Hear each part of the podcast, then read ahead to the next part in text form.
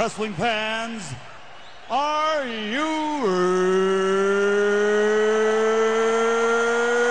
ready?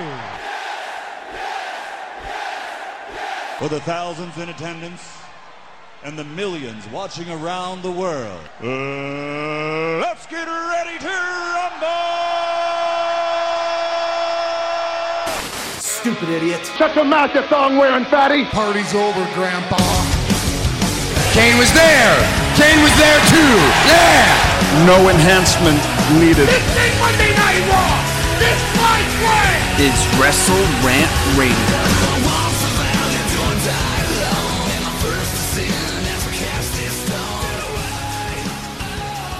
What's going on, guys? Welcome back to Wrestle Rant Radio for Thursday, September 5th, 2019. I am Graham Giusa Matthews. Hope you guys are doing well. Coming off a great Labor Day weekend, how can you complain about all the wrestling we got on Saturday between the New Japan show, which I never had a chance to watch? I don't really go out of my way more often than not to watch the New Japan stuff, but I heard it was a great show. Uh, NXT UK Takeover Cardiff on Saturday afternoon, and then AEW All Out later on that night. I didn't watch the New Japan show. I couldn't even watch TakeOver until Sunday morning because I was in Chicago for All Out weekend. I didn't go to All Out. More on that later and how that weekend came about for me and why no one knew about it until Saturday itself. Um, but what cannot be denied is that it was a great day for anyone who considers themselves a fan of professional wrestling. We're going to talk all about it, sans the New Japan show, here on today's episode of Wrestle Rant Radio. We're talking TakeOver Cardiff, all Out, Raw from this week, SmackDown as well. The latest matches added to the Clash of Champions card for next Sunday, September 15th. Um, great month coming up of professional wrestling, and I can't wait to talk all about it right here on Wrestle Rant Radio.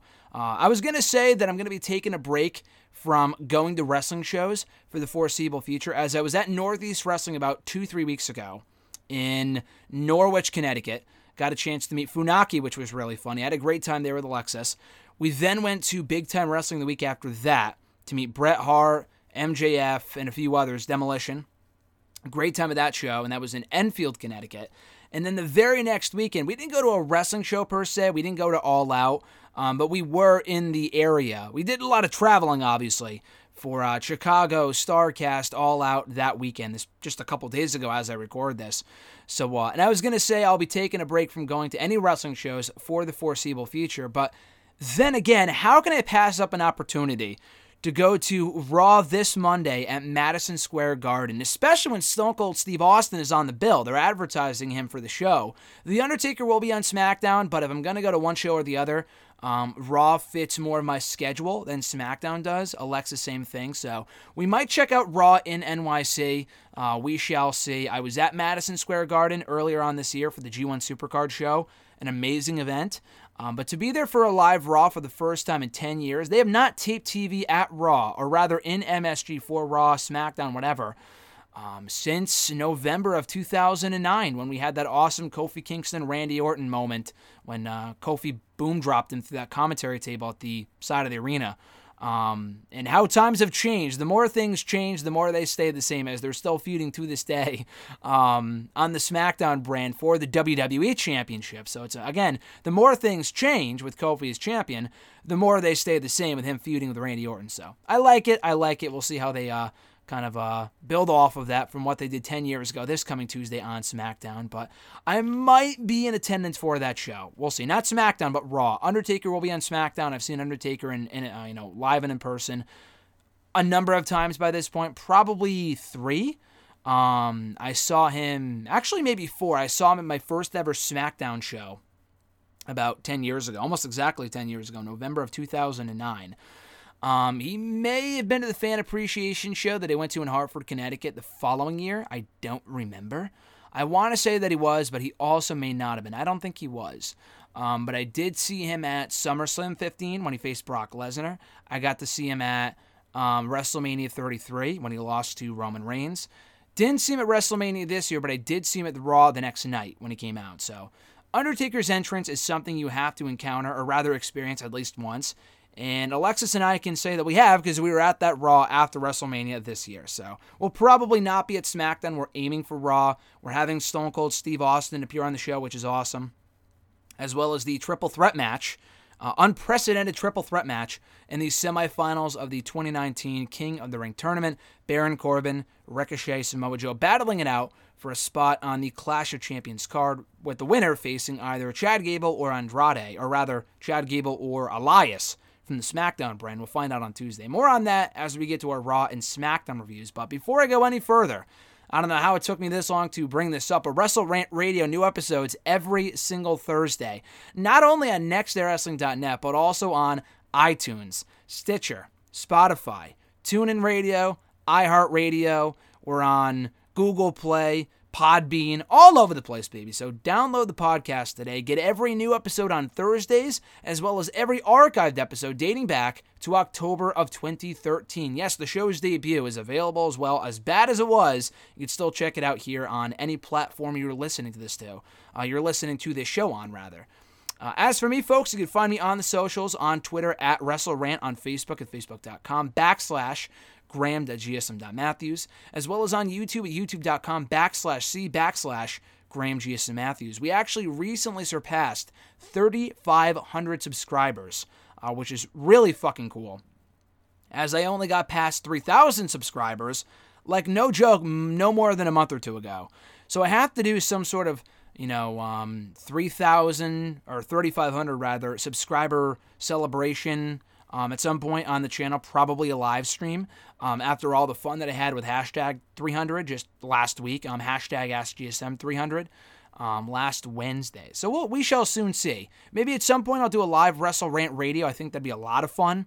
Um, and then put it up on the feed afterwards. So maybe at some point we can experiment with that. I think that'd be a lot of fun. But um, nonetheless, um, thank you guys for tuning into the show as always. This past weekend in Chicago actually came about about a month ago, late July. July 18th, I want to say, or rather, I think it was the 18th. It was either the 17th or the 18th. I think it was the 18th that StarCast announced that CM Punk would be at the convention um, in Chicago for All Out Weekend. And I remember that because July 17th I regard as like National CM Punk Day as regard as ridiculous as that sounds, just because it's the anniversary of when he won the WWE Championship at Money in the Bank 2011 back in, you know, 2011, uh, 8 years ago at this point, which is unbelievable to think about. But anyway, where's the time gone? I found that out that CM Punk would be there. I literally tweeted out that I would be there, but I never announced that I was going to the CM Punk signing officially. Um, Alexis and I got our tickets the very next week. Literally, the second they went on sale, I uh, scooped up a meet and greet with CM Punk. I only got one. We only needed one. Um, you only really buy two if you, um, you only really buy two if you have two different people, whatever. So, um, taking two separate pictures. Alexis and I obviously in the same picture, so we only really needed one. We only needed one autograph, so it was cool. Um, but yeah, that was back in late July. We booked the official. We actually got that before anything else. We got the trip to Chicago before, and or, or rather, our CM Punk meet and greet before anything else. We then booked the trip to Chicago a short time afterward, uh, maybe just a few short weeks later, before everything was made official. Got the hotel, you know, the um, airfare, everything involving, you know, uh, Chicago. So we got that all booked by early August, and then we were officially going by late August, uh, when everything was all cleared up with work stuff and everything else, we were good to go. And we flew in on Friday. Friday afternoon, I want to say. It was perfect because leaving Hartford in the afternoon on a Friday, there was nobody there. Everyone was either on vacation or traveling earlier. We just we, we went in at a perfect time, had no delays, no issues. United is great. Actually got a discount on the flight from StarCast. So thanks to StarCast for that through their official website. That was awesome of them to do that. Um, it was by like maybe 10%, but that adds up with airfare, which is, you know, always a couple hundred bucks at least. Um, but we flew in on Friday. We hung out in the area of where our hotel was um, on Friday evening. Just chilled out, watched NXT on my Roku. Had to bring that with me. And then on Saturday, we got up bright and early to get to the hotel, um, the Hyatt Regency in Schaumburg, Chicago. Kind of like a, uh, a section of Chicago, I suppose.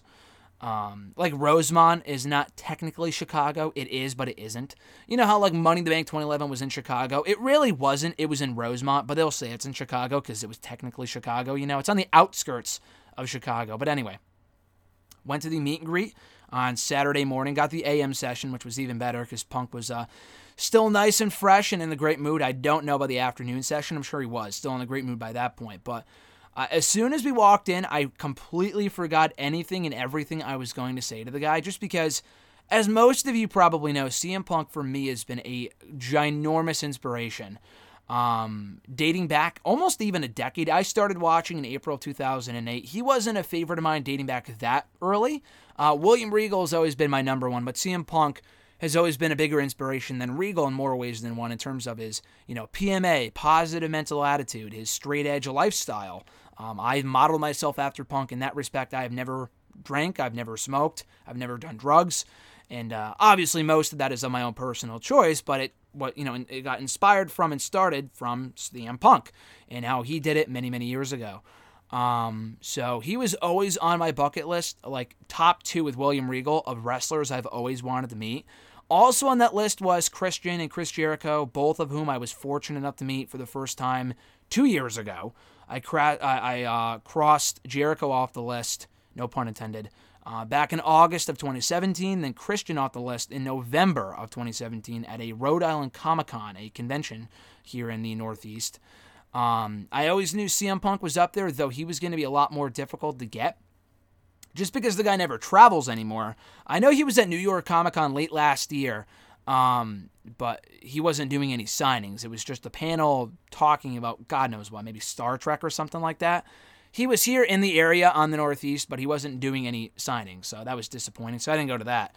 But when I found out well in advance that he would be at this one, I was like, "Fuck, I gotta go. I have to go." Like I love Chicago for one thing. I really had, no, I never had any desire of going to All Out. I really didn't because that was just a double or nothing with RJ earlier this year. Going to All Out would have been a little much. Going to Chicago in general is probably a little much, but hey, desperate times call for desperate measures. And when a CM Punk meet and greet is up for grabs, you got to take it. It was a once in a lifetime opportunity. Hey, maybe he'll be back next year, and maybe I could have gotten it then, but I could not wait any longer. It's been 10 years. I've been idolizing this guy, and I had to go when I did. So, um, we waited in line for about maybe an hour, a little over an hour once the line started to get moving, which was cool and we talked to these two great fans right in front of us in line, which is very hit or miss. If you've ever been at any autograph signings for wrestlers or even WrestleMania Access or WrestleCon, you fucking know firsthand that it is very hit or miss with wrestling fans. And that's not a knock on fans, even though it's kind of the truth. Um, a lot, almost every wrestling fan is very nice, but sometimes you'll get people who just talk your ear off when you have no desire to talk to these people and they have no idea what they're talking about. Speaking of Chicago, I was waiting in line for Willis Tower um, last June when I went to Chicago, and I saw this guy in front of me. He was wearing like a Shinsuke Nakamura T-shirt, and he was asking me if I was going to take over that night. And I said, "Yeah." I'm like, "Oh, cool, wrestling fan." And then he starts going off about how much he loves John Cena, he hates Jinder Mahal, but not in like a, an intelligent way, like a fucking Mark way. And I'm a Mark, we're all Marks, but I mean, it was one of those things where like, God, I think this guy still thinks it's real and I need to get out of here. Plus, the line took three hours, so I didn't get to end up doing it. Sears Tower, Willis Tower, whatever you want to call it. Um, didn't get a chance to do that this time either. We were only there for two days. But anyway, going back to my original point, the people we waited in line with at the CM Punk meet and greet were great. We actually got interviewed on camera by the StarCast people because we uh, were talking to the people in front of us, and the people with the camera, the camera crew, heard that we were from Connecticut that we came all the way from Connecticut to meet CM Punk. They thought that was fascinating. They interviewed us, Alexis and I both. Um, and never made the Twitter account. They said, oh, it would be on Twitter. They did post a video of um, people getting interviewed, though the audio was awful, and I think they ended up removing it. We weren't even in that video anyway, but it was still cool. And then we got up to the front of the line. I'm like shaking, internally especially, but even on the outside too. And that sounds ridiculous, but when you wait like such a long time to meet someone that you've looked up for, you've looked up to forever, it, it, it's something that you can't really put into words. And I've had that before with again guys like Christian and Christopher Lloyd, but Punk I got to talk to for like almost a minute or two, which isn't a lot, but like when you have a whole other line of people waiting to meet this guy, that's a long time. So we got our picture taken with them, which you can see is my new Twitter profile picture. It's my new Facebook page profile picture. It's an amazing picture. Um, but he could not have been nicer. I just spilled my heart out Uh, let let it all pour out for like two minutes, talking about how big of an inspiration he is on me, and I'm sure he's heard that a million times. But I did show him something that he's probably never gotten before, in that after every graduation that I've had from school, whether it was high school, my undergrad, graduate school, just recently, I put the diploma in the fridge, which sounds random as all hell, but if you are a WWE fanatic, you would know that CM Punk put his WWE Championship belt in the fridge after winning it in Chicago on Money in the Bank 2011, uh, eight years ago. And I always thought that was the funniest thing. So I mocked that by putting my diploma in the fridge after I got it from graduation that, that day, whether it was high school, undergrad, graduate, whatever. So that's exactly what I did.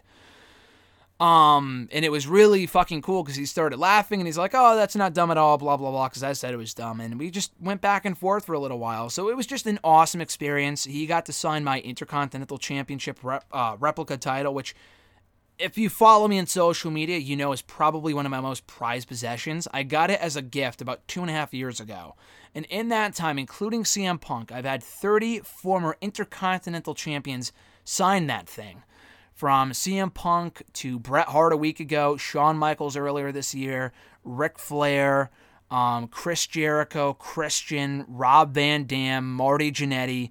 We've had all the greats sign this thing Ricky Steamboat, Cody Rhodes, John Morrison, Ryback, Val Venis, Billy Gunn, Rey Mysterio, The Godfather, D'Lo Brown. The list goes on and on and on and on. A lot of people have signed this title. And I had to get CM Punk on there eventually as he's a former IC champion. So to have that was really fucking cool. But the whole thing was awesome. So I hate to keep rambling on about my experience meeting CM Punk, but for those interested, um, that's how it went, and it was just a great time. So we explored the rest of Starcast. It was not in as big of a room as it was for Double or Nothing in Vegas. This was less of a convention center like that one was, and this was more of like I mean that was a hotel too. This was a hotel, but it was like a, a dingy room downstairs. Um, very, very small, and there was wrestling fans everywhere. The attendance keeps going up and up, so I, I understand that it was packed with people, but it was kind of hard to get around at certain points.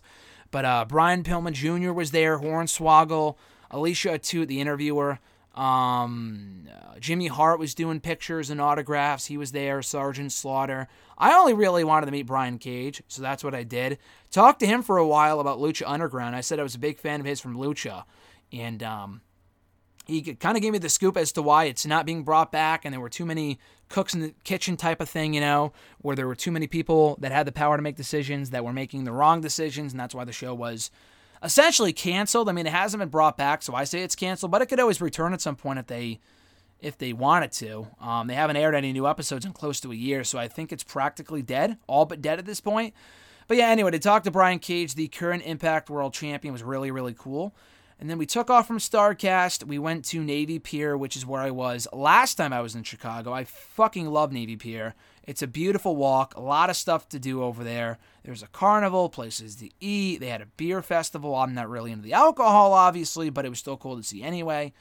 We then went from there to a restaurant to meet up with my uh, colleagues from Bleacher Report, which was really fucking cool. Some people I've never even met in person before, so shout out to uh, the doc, Chris Mueller, and Eric, my editor, they were both awesome to talk to and chat with, have dinner with. That was cool. Went from there to the hotel. We we had a shot. We were like Alexis and I went back and forth about attending All Out, which would have been fun, but we were tired anyway, and it would have been more money. And it also the seats would not have been great. Now the seat or the you know ticket prices went down dramatically from like 120 bucks to $40 the day of the show, like hours before the show, not even an hour before the show. And we ultimately decided against it just because, again, we were tired and I would have rather just watched it from the hotel, which is exactly what we did. I was able to get a free stream, not through like a legal means, but because I write for Bleacher Report, I got a free stream for the show, which was fucking cool. So we got to watch the show for free live from the hotel on my Roku, and it was very, very relaxing. It was a lot of fun. And the show is great, so we'll get to it right now. AEW All Out on Saturday afternoon, or rather Saturday night. I'll get to um, my UK takeover Cardiff review in a little bit. I might as well talk about All Out since I'm on the subject of um, you know my weekend in Chicago and AEW All Out weekend. So to kick off the show, we had a 21-woman casino battle royale with the winner facing either Riho or Hikaru Shida for the inaugural AEW Women's Championship on the episode of AEW on TNT on October 2nd, the debut show on TNT. Um, this featured a lot of different women. Some women we already knew going in, some new faces that I was not expecting. Uh, this whole thing I thought was good. A lot of blown spots and just awkward moments, and the order of eliminations I thought was weird at certain points. Overall, though, I thought this was very good. And a lot of these women I'm very familiar with. I was more familiar with more of these women than I thought. Honestly, looking at the list now, I probably know 90% of the people that were in this thing that I was I was honestly not expecting that at all. Um, so we had going in the order of entrance involved in this thing. We had Shalandra Royal, which I've, I've never heard of her before. Leva Bates, obviously the librarian. Fabi Apache, I've seen her impact in Impact before. She's very good. Uh, Priscilla Kelly, she was in the first ever Mae Young Classic, or the first or second, probably the second, but she was in the Mae Young Classic. And also infamous for that whole tampon controversy a couple months ago, late last year, which was uh, gross to say the least. Nyla Rose, uh, Penelope Ford, Shazza or Shazza McKenzie, Sadie Gibbs, who I know signed with them uh, months ago, and she's very good. Big Swole, who I think is Mrs. Cedric Alexander, if I'm not mistaken. Britt Baker, Tenille Dashwood, Ivelisse, Bea Priestley, Brandi Rhodes, Awesome Kong. Yeah, Tenille Dashwood was in the uh, Battle Royal, even though she's currently under contract to Impact. She was in the Battle Royal, so I'm not sure what that was all about. I mean, I would have loved to have seen her in Impact, or rather AEW over Impact, but that's not the Disimpact because they have a great women's division over there. But I'm just surprised. I was surprised that she was on this show. I guess they were able to work something out. So she wasn't in it for very long, but it was cool to see her nonetheless.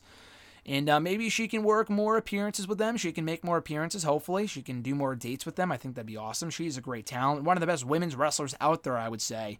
That isn't that isn't really doing a whole lot. She's in Impact now, but she was a free agent for a while. She was with Ring of Honor for about a year and left there earlier this year. But um, yeah, hopefully this is not the last we've seen of Tenille Dashwood in AEW. But Ivelisse is great. Bea Priestley, I haven't seen a whole ton of her. I just haven't been overly impressed, but she's good too. Brandi Rhodes, Awesome Kong are what they are. They're, I mean, Brandi Rhodes isn't great. Awesome Kong is past their prime, but still cool to see her. Allie, Nicole Savoy, Teal Piper, the daughter of Roddy Roddy Piper, which is fucking awesome. ODB from the Impact days. I got to know ODB. Um, had to know that ODB was going to be there, considering that she is also currently a free agent. Jazz, the former WWE Women's Champion, was also involved in this thing. And then the Joker, the last spot, went to Mercedes Martinez, who was in both the first and second Mae Young Classics from last year and the year before. Um, highly regarded as one of the best uncontracted women's wrestlers out there today. She is fucking fantastic. She went pretty far in the Mae Young Classic both years. She may have made it to the semifinals both years, I think. I know last year she lost to, I want to say Toni Storm. She came close, but she lost to Toni Storm. I don't know about the year before. She might have lost to Kairi Sane before Kairi Sane went on to win it all. But yeah, she is fantastic. She got a great reaction. And if that reaction was any indication, she is a fucking star. And AEW should sign her, without a doubt. She is great. Um, she didn't last too long. Again, I wish she would have won the whole thing, but we can't always get what we want. Nyla Rose ended up dumping out Britt Baker, who, uh, you know, uh, Nyla had an, uh, a bit of assistance from uh, Bea Priestley from ringside. They pulled the old Royal Rumble 1992 finish with this thing. But yeah, Nyla Rose ended up winning the whole thing. I was not a big fan of the outcome. It has nothing to do with the whole intergender or rather transgender thing. It has more to do with the fact that she's just not good. She's just not. With all the talent that you had in this match, you can't tell me that they could have put Mercedes Martinez, they couldn't have put Mercedes Martinez in the finals, or Allie, or Awesome Kong, even. Ivelisse, Tenille Dashwood, Britt Baker was my pick. Uh, really, anyone else but Nyla Rose. It could be worse, but it could certainly be better as well. So that was a questionable call in my in my opinion. But uh, Riho ended up going on to defeat Hikaru Shida later on in the show. I'm, I'm, jumping all over the place here. So it will be Riho and Nyla Rose on the premiere show of AEW on TNT in October to crown the inaugural AEW Women's Champion. Hopefully, Riho wins the whole thing. I don't know if people would argue, oh, nepotism because she's friends with Kenny Omega, blah, blah, blah. I would hope not. Um, but you never know, I guess. But I, I would think that Riho is a far better option than fucking Nyla Rose who is she's just not good. She really is not good. Uh, it could be a good match, but I, I yeah, I'm just not a fan.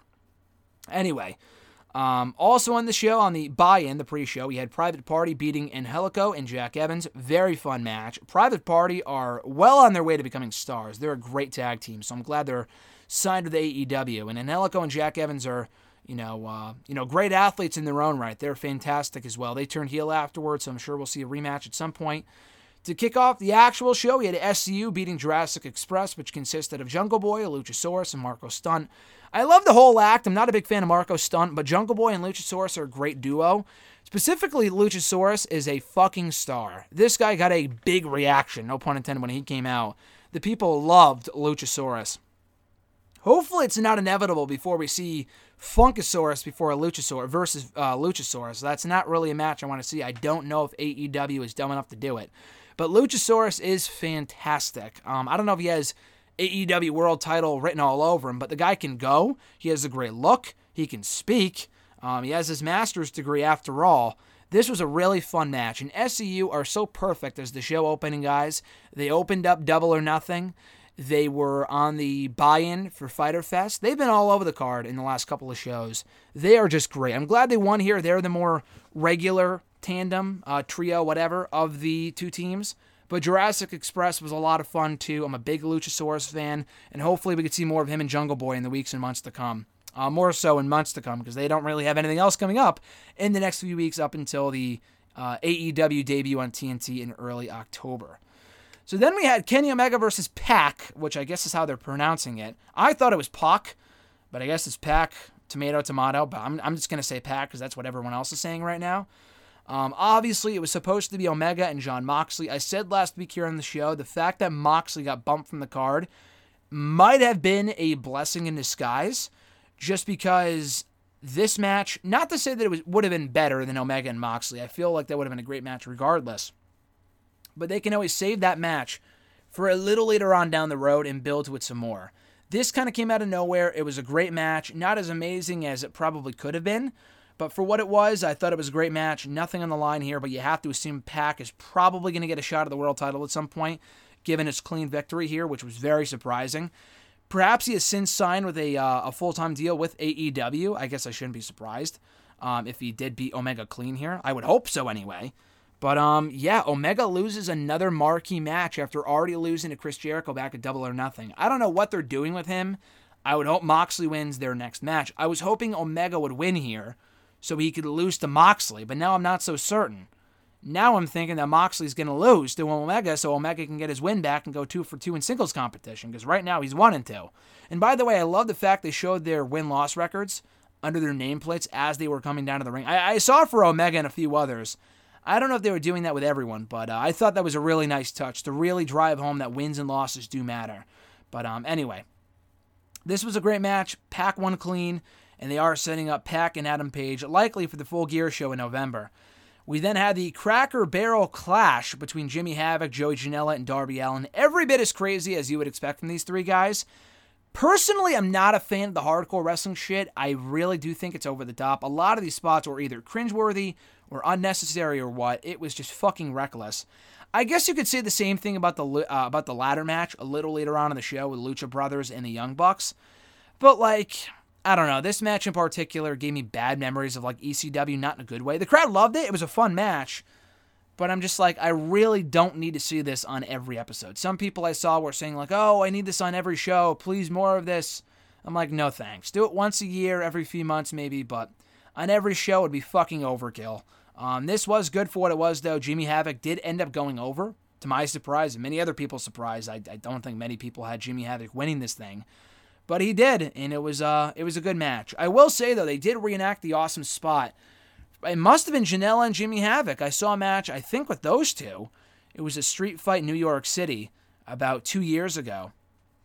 And Janela did this spot where Jimmy Havoc did this monkey flip to Janela, and Janela was like had a chair in his hand, and he landed ass first in the chair after, you know, going through the monkey flip. I thought that was phenomenal. They did the same spot here, which was really cool. But uh, yeah, this was fine. Uh, a tag team match we had up next with the winners rece- receiving a first round bye in the AEW World Tag Team Title Tournament between the Dark Order and the Best Friends. Good match. Um, might have been the weakest match on the show up to this point. The crowd was into it. I love the Best Friends, but the Dark Order does nothing for me. I said that last week in the show, but I feel like they're a more boring version of Sanity, and that's saying something. They do absolutely jack shit for me. They're great in the ring. I'm not going to deny that. But in terms of like, oh, excitement when I see them come down to the ring, nada, zero, zilch. They just bore me to tears. Of course, they did end up going over here.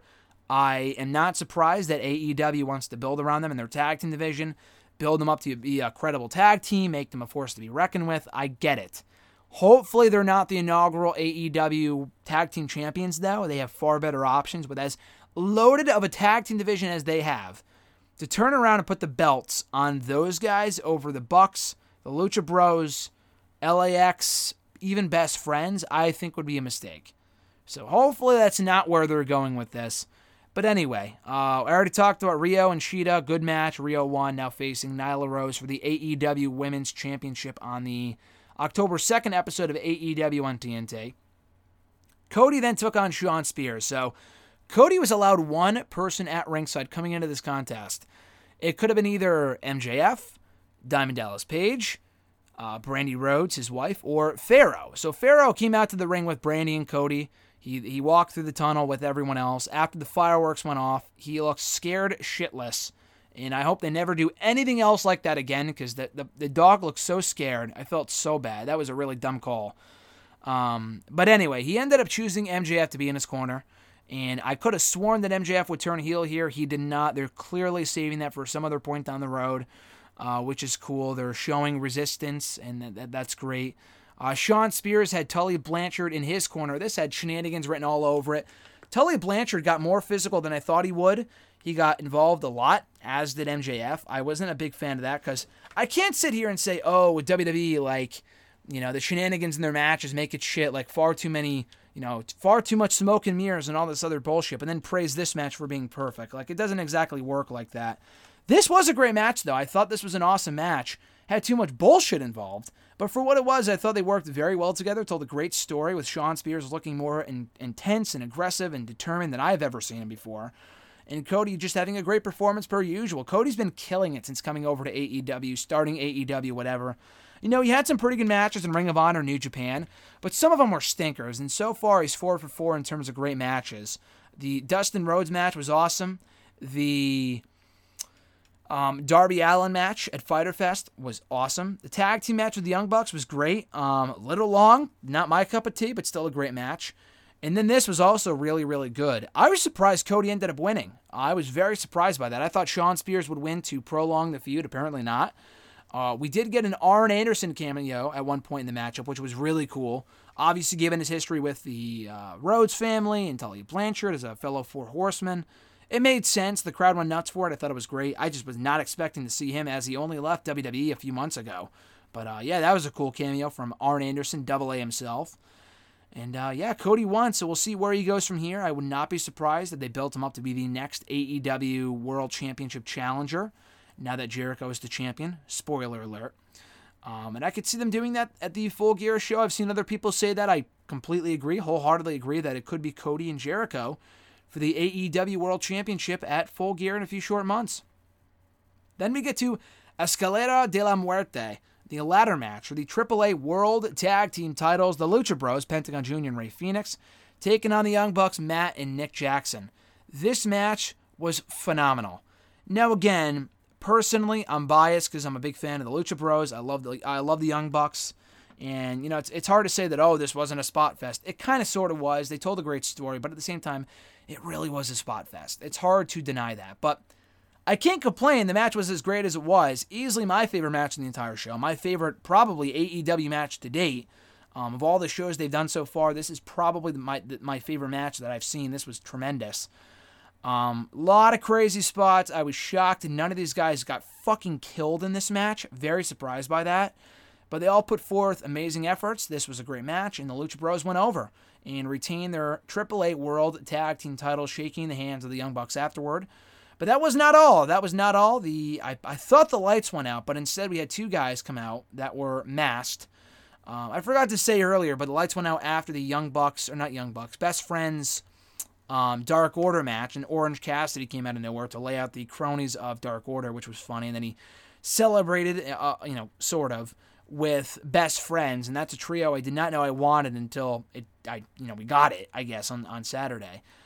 But anyway, so after the ladder match, out comes these two masked men who attack both teams, the Lucha Bros, the Young Bucks, lay waste to everyone in sight, only to reveal themselves to be LAX, or what used to be known as LAX. PW Insider reported a while ago that they could not use the LAX name um, after leaving Impact earlier on in August, which makes sense. LAX, LAX was not their gimmick going into TNA.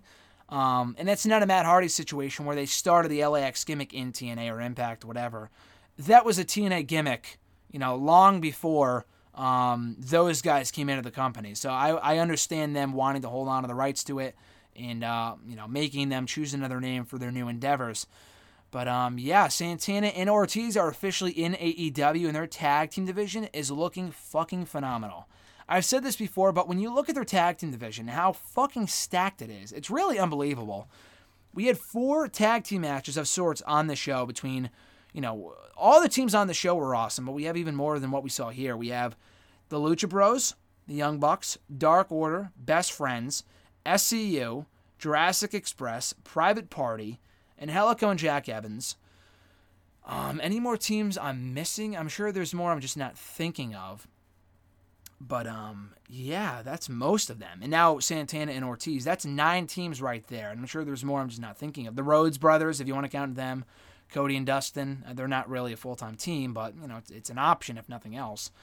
But um, yeah, and then you, you can always pair up like Janela and Havoc or Darby Allin and Joey Janela, you know stuff like that, or MJF and someone else, MJF and Cody.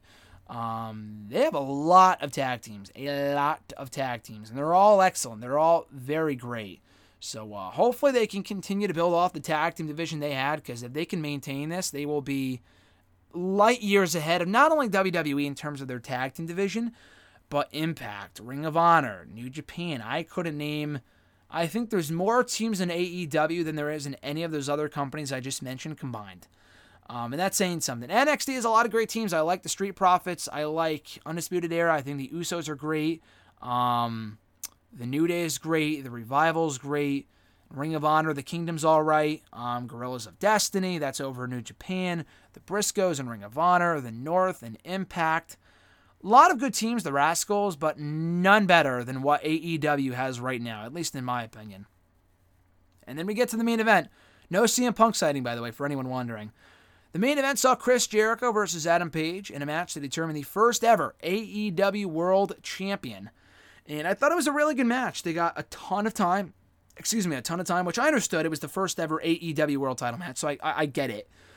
But um, I don't know. I, la- I I thought it lasted a little long just because the show is already pushing four hours, which is way too fucking long. If they really want to be a true alternative to WWE, they got to go less than four hours. SummerSlam, I think, was three and a half hours. Um, Extreme Rules was like three hours, a little over three hours. Or maybe that was Stomping Grounds, but it was something along those lines. It was one of those shows that ran shorter than expected. AEW, they would really benefit from having shorter shows. Now, I know they want to get everyone on the card, get everyone familiar with the talent on their roster. I get it. But at the same time, it's four hours, including a one, in, a one hour buy in, a one hour pre show is a lot to ask of an audience, especially if they're going to have. I mean, I guess they're not. They won't be going forward, but you know, if you're going to have a show like this every month, like WWE is, that's a lot. And I don't think they will. I think Tony Khan is more of a traditionalist, and it seems like he'll be having more of a, you know, uh, standard, less than you know expected approach with this type of thing, where they'll have a couple pay per views a year. They're not having another one until November, which makes sense because AEW arrives on TNT in October. To build to a pay per view that quickly would be a lot. So they have Full Gear, which is a dumb name by the name, by the way. I mean, you can't shit on WWE for their bad pay per view names, and then not shit on AEW for the same thing. Full Gear is a terrible pay per view name. I don't know what that is. I know they had the Full Gear Challenge a few months ago. Maybe it's in reference to that, but it's still stupid.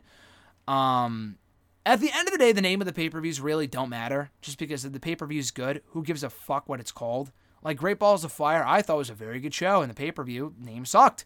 It was based off an old song from like the 50s or 60s or whatever. But the show is great. So that that's really just a side note. But yeah, they have full gear in November.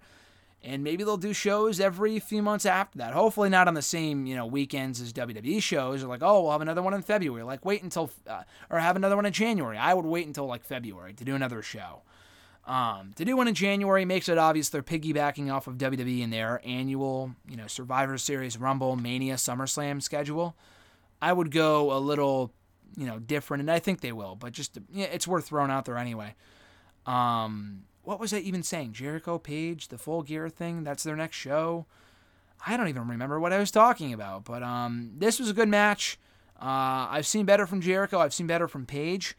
But, uh, you know, I thought they captured the audience's attention well. They were hanging on every near fall. I thought it was a great match. Page looked very good in defeat. He was protected here. So he gained, or he lost nothing, rather, in defeat. Wasn't made to look like a loser, despite the fact he lost to Jericho. And you can make the argument, oh, the guy's 50, blah, blah, blah. Well, hey, he beat Kenny Omega fair and square back at double or nothing. So he clearly still has it, if he ever even lost it, which I would argue he didn't. He's not the same wrestler he was 10 years ago.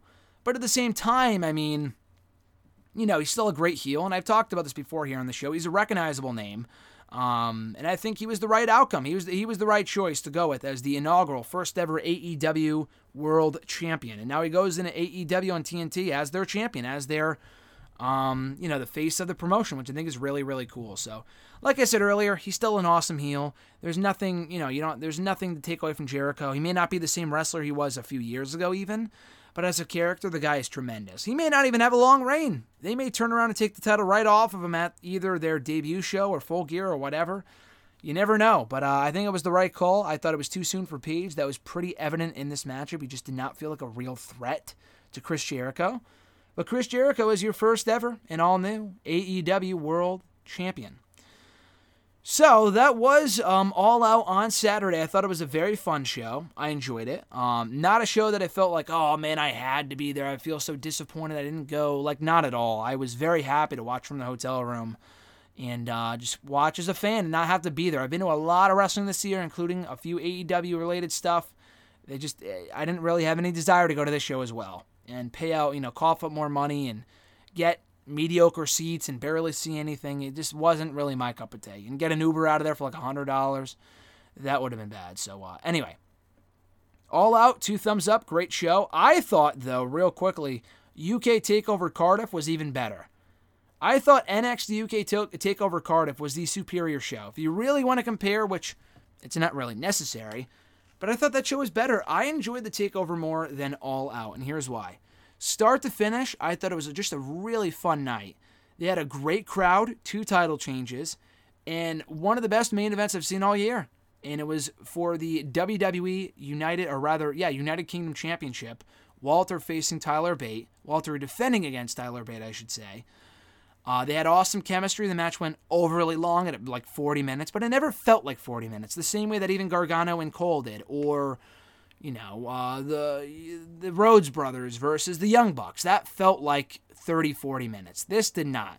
They probably could have cut it up a little bit, and the finish came off as slightly anticlimactic. But overall, it was a great match, and um, one of the best matches I've seen all year. Better than anything at All Out. That's why I say that. I thought it was a better match than anything I saw at All Out, even over the ladder match, which was tremendous.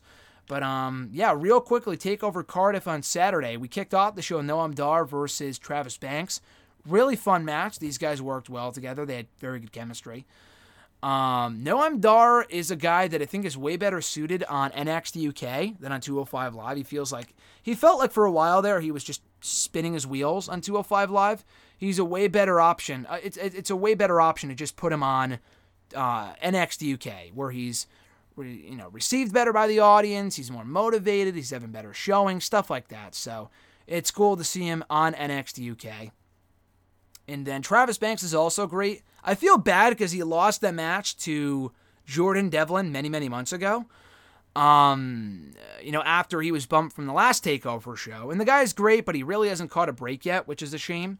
But he's great too. He feels like he's always coming up short whenever it matters most, whether it was in last year's UK title tournament or this year against Jordan Devlin or against Walter when, when he went for the title or even on this show against um, Noam Dar. I really felt like Travis Banks should have won, but that's neither here nor there.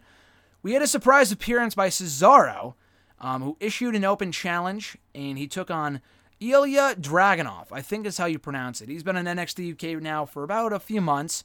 Incredibly intense. I know he was a big name over in the UK wrestling scene before he came over to WWE. Um, this guy is great too. These guys went out there and had a terrific match. It was just a lot of fun, hard hitting, very entertaining. Dragunov, despite not coming away with the victory, gained a lot in defeat. I thought Cesaro put him off, put him over very well, despite the fact that Cesaro won, as he should have. I mean, Cesaro's a main roster guy. He's credible. Um, he's not a top top star, but he's been around for a long time. To have him lose here, I feel like would have been maybe not damaging, depending on how it was done, but he was really the smart choice. A lot like when he beat Sami Zayn all those times in NXT, including at Arrival. The whole story was that Sami Zayn was a rookie, Cesaro was like a main roster guy. At that point, Cesaro was ready to contend for the WWE Championship, the WWE World Heavyweight Championship at Elimination Chamber in February of 2014. So Sami Zayn beating Cesaro would have made no sense, but it was an amazing match, and Zayn gained a lot in defeat, and Cesaro shook his hand afterwards, as he did here. Was I slightly disappointed that we did not get a cameo from Kassius Ohno to reunite or have the Kings of Wrestling feud? Yeah, a little bit, but they could always build to that if they have Cesaro go back at some point. Um, I would love to see him have a full on run in NXT UK. I don't think he is because he was back on Raw this week. But um, the guy is great, and um, hopefully at some point we could see more of Cesaro on NXT UK. That's what the brand needs. That's what Cesaro needs, and really, it's a win win all around. We also had for the NXT UK Tag Team titles Mark Web or uh, Mark Webster, mixing up the two names here. Mark Andrews and Flash Morgan Webster taking on the champions Grizzled Young Vets and Gallus. This was an awesome match. The crowd made this match. They wanted nothing more than to see their countrymen Webster and Andrews. I think Webster's from Wales as well. Uh, uh from Wales as well. That's a tongue twister. I know um, Andrews is. I don't know about Webster. I believe he is after watching the Adrian Street documentary. He made it sound like he is from Wales, so he probably is. But anyway, uh, the, the crowd made this match. They wanted nothing more than to see those guys win the titles. And when they did, it was a crazy reaction. This match was amazing. And uh, a great feel good moment for Andrews and Webster as the new NXT UK Tag Team Champions. Uh, awesome match for the I was gonna say the NXT UK Women's Title. We'll get to that in a second. First, we had a last man standing match pitting bomber Dave Mastiff against Joe Coffey. Another really good match. Um, they took their fight all around the uh, arena, utilized the stipulation well. And usually, you know, last man standing matches can be very hit or miss. They can either be really, really good, very exciting, or very fucking boring. I thought this was somewhere in the middle. I'm kind of going against my own rule here, but I thought it was kind of it wasn't hit nor miss. It was, it was kind of in the middle. I thought it was a good match. If I had to choose one or the other, I thought it was a very good match. Um, it was not amazing, but it was, it was pretty good. Bomber Dave, uh, excuse me, Bomber Dave Mastiff losing here, his first singles loss in NXT UK since coming over late last year, which was surprising. I was not expecting that, but um, he wasn't pinned, so he can't claim he's yet to be pinned or submitted in NXT UK. But this was a big win for Joe Coffey, and I was surprised that he won just because I figured they were setting up uh, Mastiff for a shot at the WWE United Kingdom title. I guess not yet, anyway. And maybe he'll bounce back and get his win back in NXT UK TV. I, I wouldn't think so. I would hope this was the end of the feud. But um, this was still really good stuff, and I thought both guys put forth uh, a great effort, awesome performances, very entertaining, hard hitting match where they made great use of the stipulation, as I said earlier, and a bit of a surprising outcome. For the NXT UK Women's Championship, Kylie Rae beat Toni Storm for the title. Good match, but it could have been way better. I feel like they really short, uh, really slighted these girls for time. They were only given 10 minutes, which is kind of ridiculous when you consider that the main event went 40 minutes. That's a little much. Shave off, you know, 10 of those min- minutes, give 30 to the main event, 20 to the women, maybe not 20, but at least 15. You know, 10 was really short.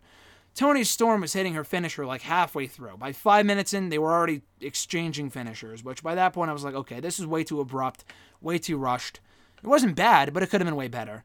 Uh, Kylie Rae winning the championship in a shock outcome. The, the crowd was certainly not expecting it, but yeah, Kylie Rae is the all new NXT UK Women's Champion. And uh, I'm glad she's really, really good. There probably really wasn't anyone better to take the title from Toni than Kylie Rae. Uh, and based off how this was handled and Kylie Rae's post match comments, it certainly does look like the feud is not yet over.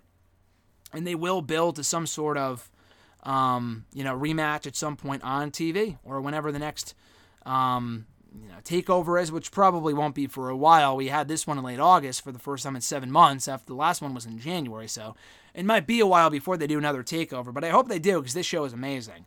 Uh, and then we get to the main event for the WWE United Kingdom Championship. Walter defending against Tyler Bate. Like I said earlier, this might be one of my favorite matches all year. And it never once felt like 40 minutes. And for a match that really felt predictable with Walter going over, Alexis said to me multiple times, like, Walter's going over, isn't he? I'm like, probably. I mean, I've seen stranger things happen, but Walter's definitely winning. I, I would be shocked if they took the championship off of him so soon. Um, but it was cool because they made you believe that Bate could win. He was a believable babyface, had the crowd behind him like crazy. He was a huge fan favorite in this matchup. And then Walter, just a gigantic asshole, you know, throwing his weight around literally, figuratively with Tyler Bate, dominating him for the most part. Bate refused to give in, battled back, came close to winning the championship on a few different occasions, hit his finisher. Um, this was just a tremendous match with an amazing story told. And it's not a disconnect of like, oh, the UK wrestling isn't any good or blah, blah, blah. They kind of take it more seriously than we do, or it's not as good as they think it is. Well, I dare anyone to find a match that was better on either this show or All Out or whatever in the last couple of weeks that was better than this. I thought this was amazing and one of the best matches I've seen all year. Probably match of the year contender as of right now. Uh, on all fronts, it was just a phenomenal showing, and I loved it a lot. Walter, as predicted, did come out on top, still the WWE United Kingdom champion. Um, had Imperium escort him out of the arena. And again, I like that too. No Imperium, no British strong style, no bullshit, no shenanigans, no interference, no nothing. But just some good old clean wrestling, which I loved a lot. So Imperium leaves, and then British strong style outcomes Pete Dunne and Trent Seven to help up Tyler Bate and uh, kind of give a curtain call of sorts to the NXT UK audience. And Pete Dunne is already over in NXT. He was in the hunt for the NXT North American Championship just recently at the Takeover Toronto show. Um, so he's kind of over there, not full time, but you know he, he, he's an NXT guy at this point. I could see the same thing happening for Bate and Seven. The tag team division would be the best place for them. They're great as singles guys too. Um, they would be awesome in the tag team division. The issue is, is that we've already seen them versus Undisputed Era a bunch. We've already seen it like three times. Um, and granted, it was uh, Roderick Strong and not um, what's his name, Bobby Fish. But the point still stands. I mean, it, it, it's definitely um, kind of the same match. So I'd be surprised if they rekindle that rivalry. But then again, the matches were so strong that I really have no issue with that. Um, but yeah, I could certainly see all three of them going to NXT full time. Now I would make the suggestion that they go to Raw or SmackDown, but it doesn't really feel like it doesn't really feel like there's a place for any of those guys, whether they're as a unit, tag team, on their own, whatever, on either show right now. So I would love to just see them continue to do their thing, continue to do their thing in both AEW and um, fucking A- why did I say AEW? I have the AEW results right in front of me. That's why. Um, and NXT, NXT UK. I would hope they're not in AEW, um, just because that would not be good contractually right now. But yeah, I could see them doing their thing in both, but largely NXT going forward, and maybe they do rekindle the rivalry between um, Undisputed Era and uh, Undisputed Era and the what, British. I was gonna say British Strong Style, but what's their tag team name? Mustache Mountain. Mustache Mountain. Within the next couple weeks or months or so, so we shall soon see. Uh, but Takeover Cardiff was an amazing show. I fucking love the hell out of it. If you have yet to watch it, please do so. You're doing yourself a major disservice if you haven't. Uh, real quickly from Raw and SmackDown before we close it out here, um, I thought, you know, everything on Raw and SmackDown for the most part was pretty solid. Did a great job of building up the Clash of Champions card. Um, the King of the Ring matches were once again really well wrestled. We had the contract signing for the Universal Championship match at Clash of Champions with Seth Rollins and Braun Strowman. Ended when the OC interrupted, and then we got Rollins and Strowman beating the OC in tag team action non title. Um, we are getting the contract signing again next week with Stone Cold Steve Austin serving as the moderator. Not moderator, the moderator, which is pretty cool. Um, so we'll get that next week on Raw at Madison Square Garden. Something to look forward to. Robert Roode and Ziggler beat uh, Zack Ryder and Kurt Hawkins. Good match to give them a momentum boost heading into the Raw Tag Team title match next uh, Sunday at Clash of Champions. Lacey Evans beat Natalya, a much better match than Lacey Evans had, and then Lacey Evans had with uh, Bayley on SmackDown last week. This was a good showing from her. And uh, Lacey Evans won. She was coming across as more aggressive than usual. And if this is the direction her character is going in, then I'm a fan because she needs to develop. She needs to develop the character more before she can be considered a contender for that Raw Women's Championship again. But I thought it was a fine match. Sasha Banks interrupted Becky Lynch, and they went back and forth on the mic, saving their physicality for later on. She first said Clash of Champions, but of course Sasha would get physical with Becky a little later on in the show. In our first King of the Ring quarterfinal match of the night, or at least I think it was our first quarterfinal match. Did we have another match? No, or maybe I didn't write about it here. Oh no, our second match was a little later on with the Ricochet and Samoa Joe. I thought I, I thought I wrote it out of order in my Raw review, but we had Baron Corbin versus Cedric Alexander. Great match. I thought Alexander was an amazing babyface here, and a lot like with Buddy Murphy and Ali and Chad Gable now. Um, they really need to capitalize off this momentum for Cedric Alexander, and I think they will. Based off what we saw before the match, he had an out for losing because not only was his ankle hurt, um, coming out of last week's match with Cesaro on Raw when Cesaro locked in the ankle lock on, on Cedric, he was attacked by AJ Styles and the rest of the OC backstage before this match. So you had an out for losing, and hopefully we get AJ and Cedric at the next pay per view. I know they had a match in Ring of Honor years ago, and it was great. I would love to see it again in WWE at Clash of Champions specifically for the United States Championship. But yeah, Baron Corbin advancing, no issue with it. The guy has been doing some great work recently. I know that sounds weird coming off of my thoughts on his uh, main event run a few months ago, but he just should not have been in the main event scene. To put it plain and simple, there was no reason for him to be going for the Universal Championship when he was. Um, but at this level, I think Baron Corbin is great, and we could very well end up getting Baron Corbin and Chad Gable in the finals of the tournament and hopefully Chad Gable were, you know, is to win that thing. And if he is, then he would be a megastar. Hopefully. But uh, this was good stuff. The Viking Raiders once again beating two job guys named Brian Thomas and Tyler Casey. Um, I guess they're being positioned as baby faces now, which is better than nothing because they've been doing a whole lot of nothing for a long time now. Ricochet and Cesaro ended a uh, Ricochet and Samoa Joe, not Cesaro, excuse me, ended in a draw in the quarterfinals of the King of the Ring tournament.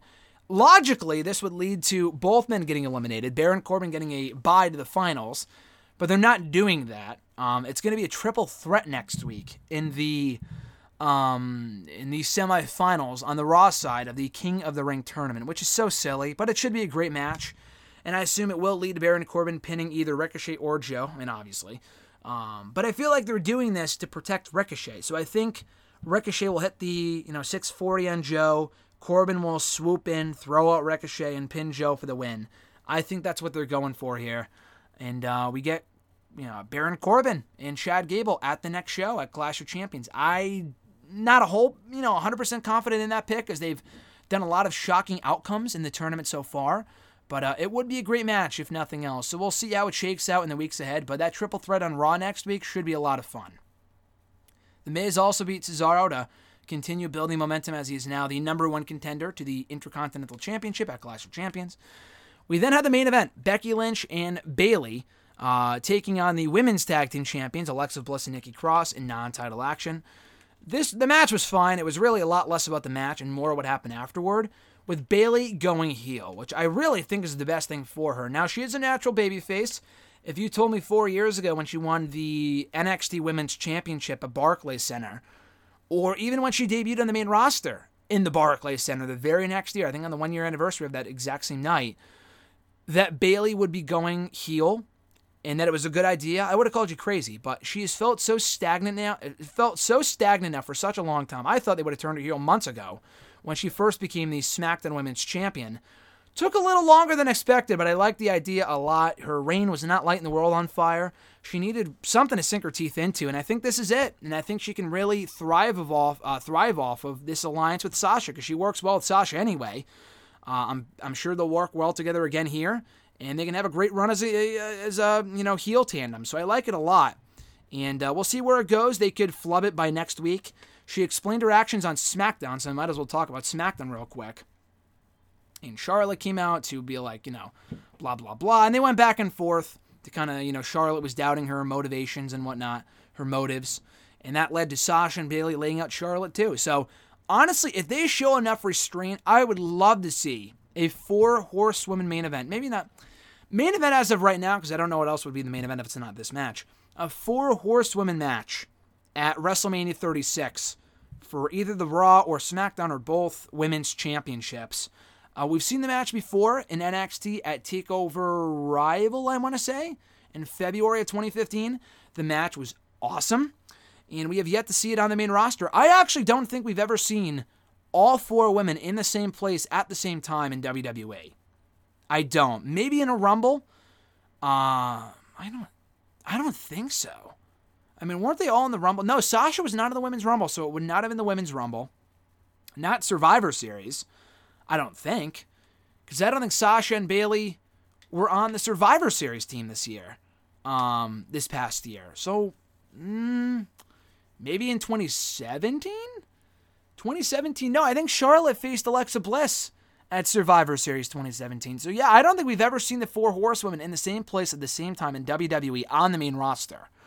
And this would be the place to do it at WrestleMania. Um, if they can hold off that long, that's really the question. If they can hold off until WrestleMania to do that match, and if they can, it would be a spectacle because I think it'd be a great match. And um, there's a lot of history to build off of there. I don't know if Becky wins again, or if you give the win to Sasha or Bayley. I I really don't know, but uh, or Charlotte because she lost at Mania this year. But uh, that's what I would do. And name me another match that would be a bigger main event than that right there.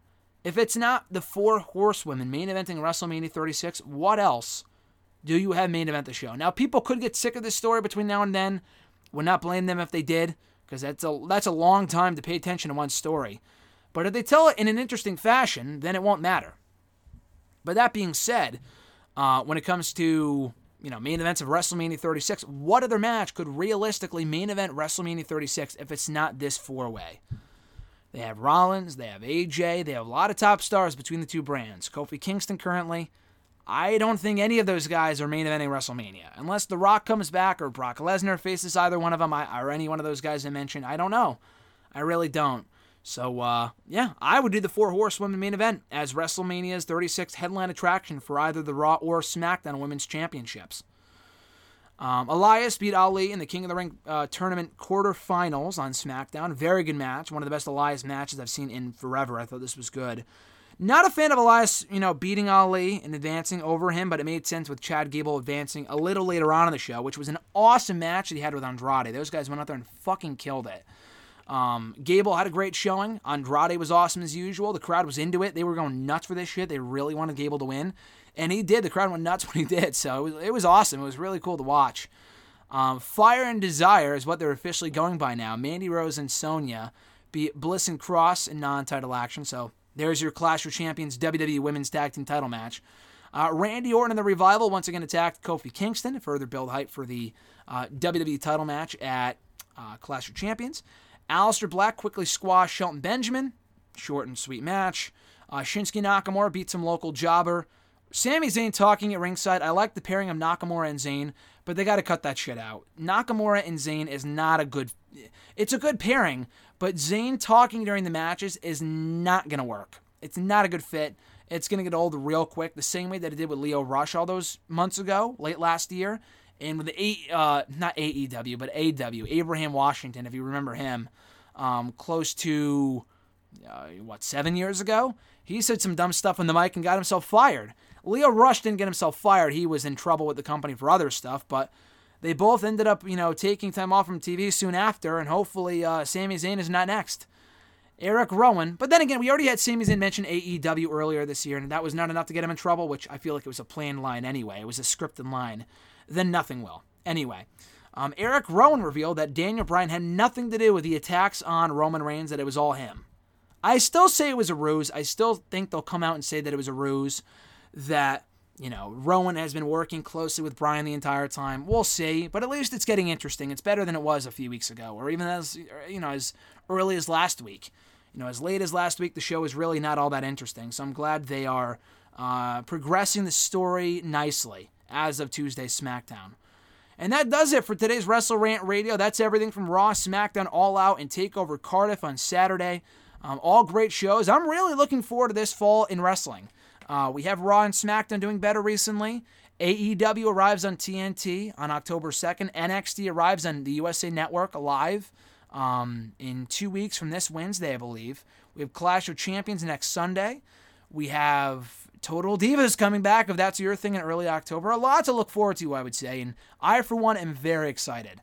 So until next week, guys, you can check out new episodes of Wrestle Rant Radio every single Thursday, not only on nextairwrestling.net, but also on iTunes, Stitcher, Spotify, Google Play, Podbean, iHeartRadio, TuneIn Radio. We're all over the place. So subscribe today for new episodes every single Thursday and all the archived episodes dating back to the show's debut in October of 2013. As for me, folks, you can find me on the socials on Twitter at WrestleRant, on Facebook at Facebook.com, backslash Graham.gsm.matthews, and also on YouTube at YouTube.com backslash C backslash Graham GSM Matthews. Until next week, guys, have an awesome one. I'm Graham GSM Matthews, and I'll catch your ass down the road.